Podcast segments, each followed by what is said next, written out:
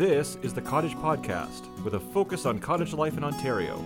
Welcome to the Cottage Podcast. I'm Mike. There's Brian. I'm Brian. That's Mike. And uh, this is episode number two. If you uh, caught the first very brief one, you know what the show's about, but we'll give you a brief overview of what we're doing with it right now. Brian, over to you. Well, this is the Cottage Podcast. It's about cottage life. It's about finding all the right things for your cottage from toys to maintenance to contractors to the whole nine yards. It's also about how to buy a cottage. And I think earlier today, Yeah, this afternoon we had a chat with Greg McInnis.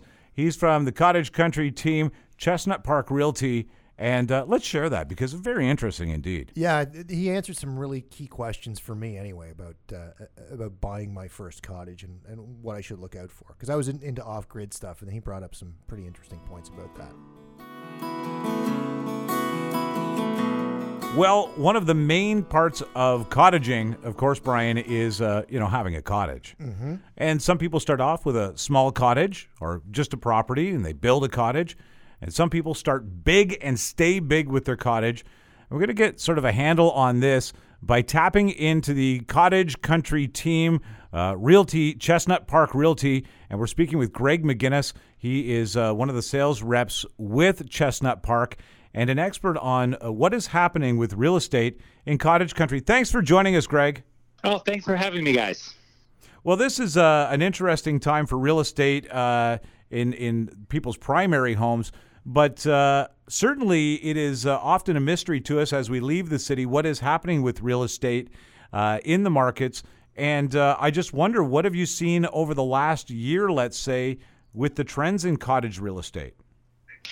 Well, in cottage country, the real estate market has been really good for the last couple of years. Um, it's kind of interesting because it, it's kind of um, uh, a little bit different than in, in the city. When when things started to soften, there is when things started to really pick up in cottage country. Um, after the the Great Recession, I guess we'll call it, um, things took a while to rebound in cottage country. It wasn't really until 2013, 2014, uh, before we started seeing prices higher than 2007, 2008 numbers. Um, but then things started to to take off in 2017. Um, in in Haliburton and Muskoka, we saw growth in excess of 15 percent uh, in terms of year over year average house prices or average cottage prices, uh, I should say and um, uh, that continued into 2018. It wasn't quite as strong as 2017. Uh, 2017 was a banner year, uh, but we did see uh, average uh, uh, waterfront cottages prices go up about five percent Hmm. in 2018. Wow. And so far, it looks like it's going to be a really strong spring again. Is sorry, is that uh, so now that's 5% in the last one year compared to what rise in uh, value the year before?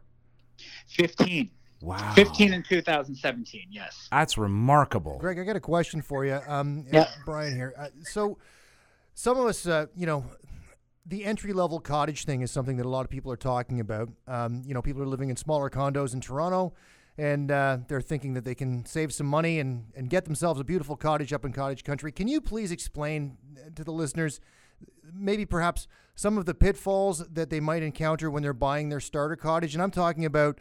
I've got some friends, for example, that went out and they looked at, at off grid cottages, and that can be sort of a, a tenuous game, I think, for a lot of people as they're entering that marketplace. Can you maybe tell some people what uh, what they have to look out for when they're buying their, their first cottage? And I'm talking about a, a lower value, not the big multi million dollar cottage they'll find on uh, on Rosseau or, or, or Muskoka, Joe, or, or anything like that. Yeah, well, a- absolutely. I mean, of course, from my perspective, um, the, the first thing you want to do is have a really good real estate agent that that um, that is looking out for you. And, Excellent uh, plug, Greg. representing your interest.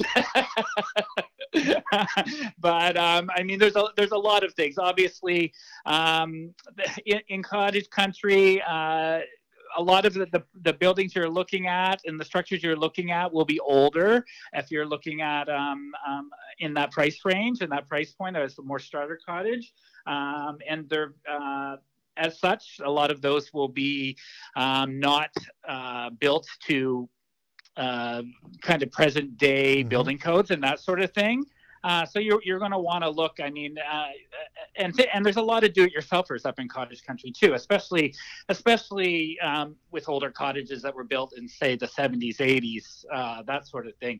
So you you really want to take a close look at the structure and um, everything from the the plumbing to the wiring.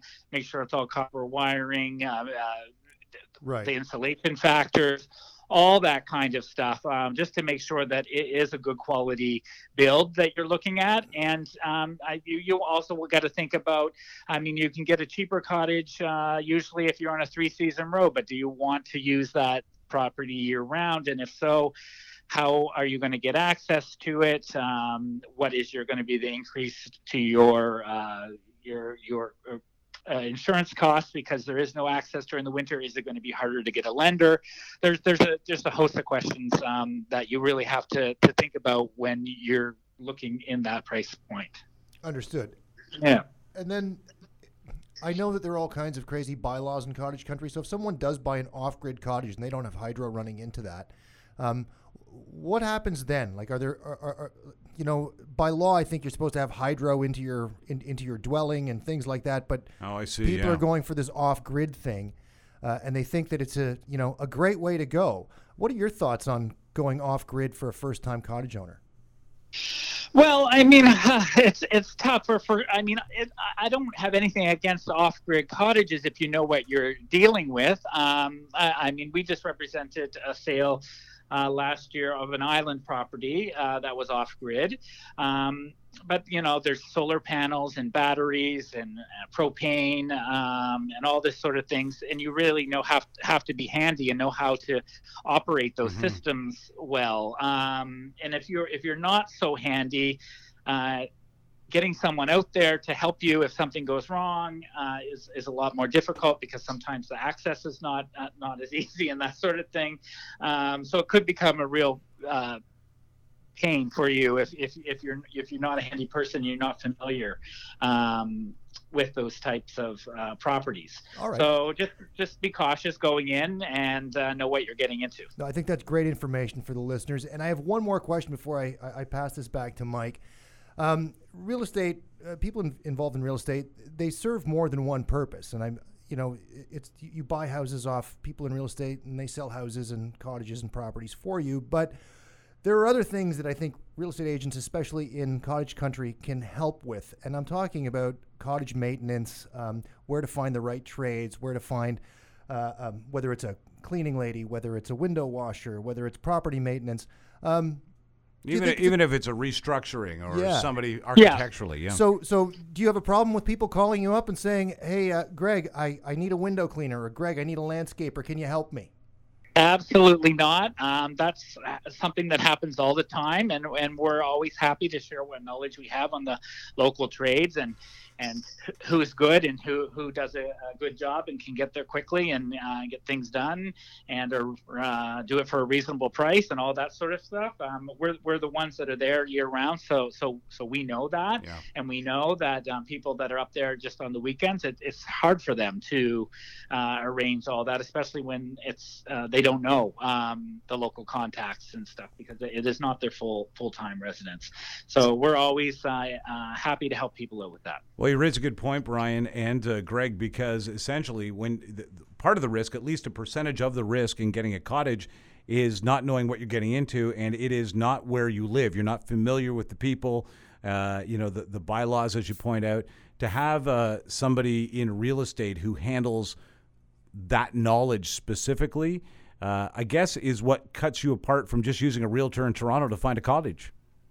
Yes, and there's there's a, a, a lot of other things too. Um, I mean, buying a, a, cottage in in cottage country or a property in cottage country, uh, there's a lot of different things that city agents aren't necessarily uh, knowledgeable about. There's shore road allowances, there's private roads, there's there's a whole host of factors that uh, people need to be aware of and and um, and uh, have knowledge of um, that a city agent may not necessarily know. So, so it is always better to to go local, in my opinion. Well, Greg, we kind of scratched the surface on the uh, cottage industry of buying cottages. See what I did there, guys? Okay, but we would love to have you back at some point in the near future uh, to delve into uh, specific markets and uh, just you know increase our knowledge of what's happening in real estate in cottage country. Thanks for joining us. Where can people reach you, Greg? Uh, they can reach me um, uh, at, at cottagecountryteam.com. Um, that is our website.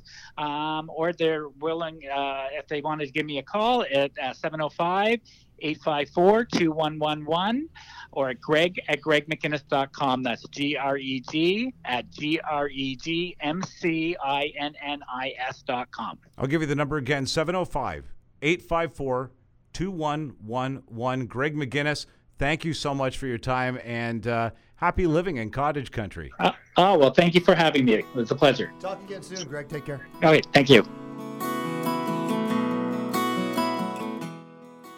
Well, from real estate to resorts, we make the transition right now. How was that for a segue, bud? That was pretty good. All that right. was pretty good. I- and speaking of proud. resorts, Yeah. we spoke to someone from the Deerhurst Resort, which is a very famous resort in uh, central Ontario, um, north of uh, the big city of Toronto. And uh, some people might remember Deerhurst Resort as being the place where Shania Twain got her start. So I'll throw that out there. Entirely. Yeah, and um, and tell them a little bit more about it. Mike. Well, it's the pride of Huntsville, after all. And uh, in fact, they have something coming up on the weekend of March 22nd. If you're a blues fan, well, you're not going to want to miss this. We had a chance to speak to Laura Kennedy about this from Deerhurst Resort. Well, Brian, you can't lie to me. I know you're a fan of the blues. I am indeed a fan of the blues. Well, you're going to love this entirely because coming up at Deerhurst this weekend, deerhurstresort.com for details, is the Muskoka Blues Weekend. This is a great lineup of talent uh, at a wonderful resort and uh, tickets of all kinds of varieties. We'll talk about the different packages you can get. But uh, I thought it would be a lot of fun if we could just get a little closer to this event for a minute and focus in on it. Joining us is Laura Kennedy from Deerhurst Resort. Hi, Laura. Hi there. Thanks for joining us to talk about this. Our pleasure. Now, this is uh, a wonderful looking event. Describe Muskoka's Blues Weekend to us. Well, really, it's an evolution of a of a weekend that we've hosted for um, a couple of years now, um, featuring uh, local a local ensemble of some incredible talent that's here in Muskoka. They're called the Muskoka Blues Connection, and they're headed up by Tobin Spring, who is an extremely talented um, musician, singer, songwriter, uh, very well known in in uh, our area. And uh, then I mean, there's about ten, I believe.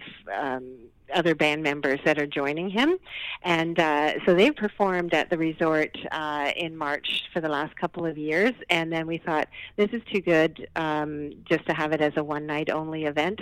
So um, it's a full weekend uh, package, and the second night, the Saturday night, the 23rd, is um, the Stevie Ray Vaughan uh, experience, which is a tribute to uh, yeah SVR. I have to tell you, the guy who does the tribute looks a lot like a young Stevie Ray Vaughan. It's quite he remarkable. does, doesn't he? yeah, I've I've heard. I haven't heard him yet. I'm really looking forward to it. Um, but I've heard that he's um, he's pretty awesome. That he's that he's nailed it. What, what, what's his name, by the way? Dave Ryan. Dave Ryan. Well, it looks to me like uh, he'll put on a heck of a Stevie Ray Vaughan show. I have a couple favorites I would be requesting, that's for sure. This is just one of a lot of events that Deerhurst does. I mean, I'm looking at, of course, snowshoeing through the woods looks wonderful, and of course, even winter biking. Uh, you keep winter very interesting at the resort. This is just one of many events that you do. Let's talk about how Deerhurst is turning into an entertainment uh, center for people to visit.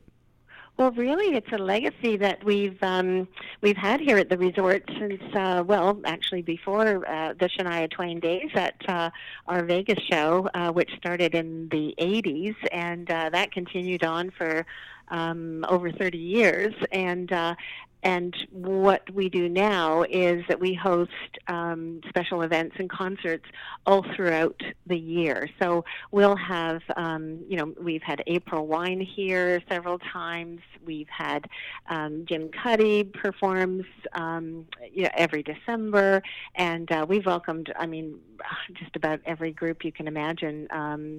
In the Canadian music industry, um, practically here. And uh, then we also do culinary events. We've had uh, most recently Chef Lynn Crawford and Michael Ooh. Smith and Chuck Wow. Hughes and uh, Roger Mooking. And then we also do a comedy. Uh, it's become a tradition to do a comedy weekend um, every winter. So.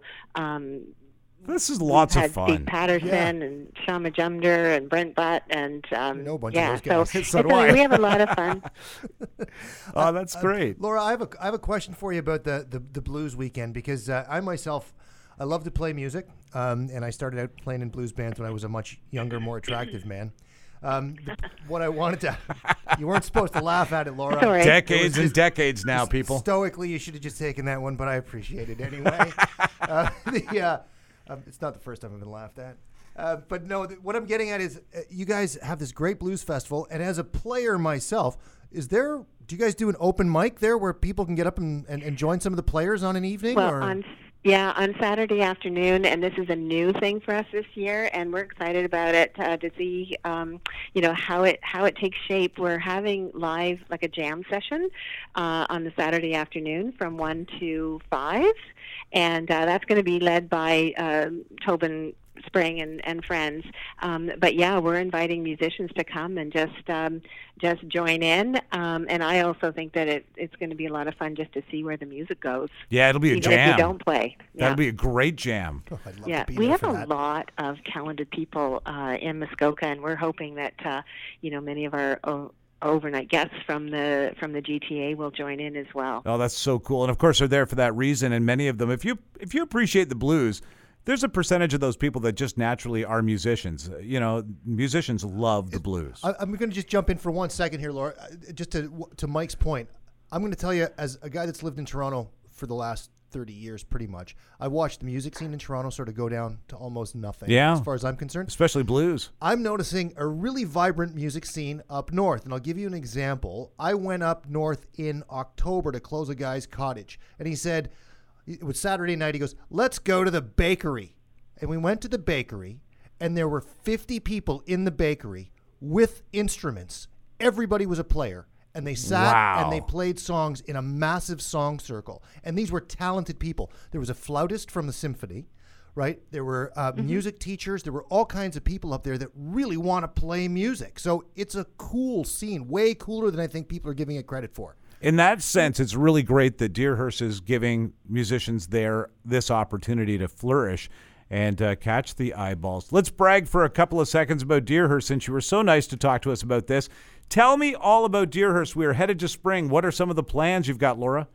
My goodness, how long do you have?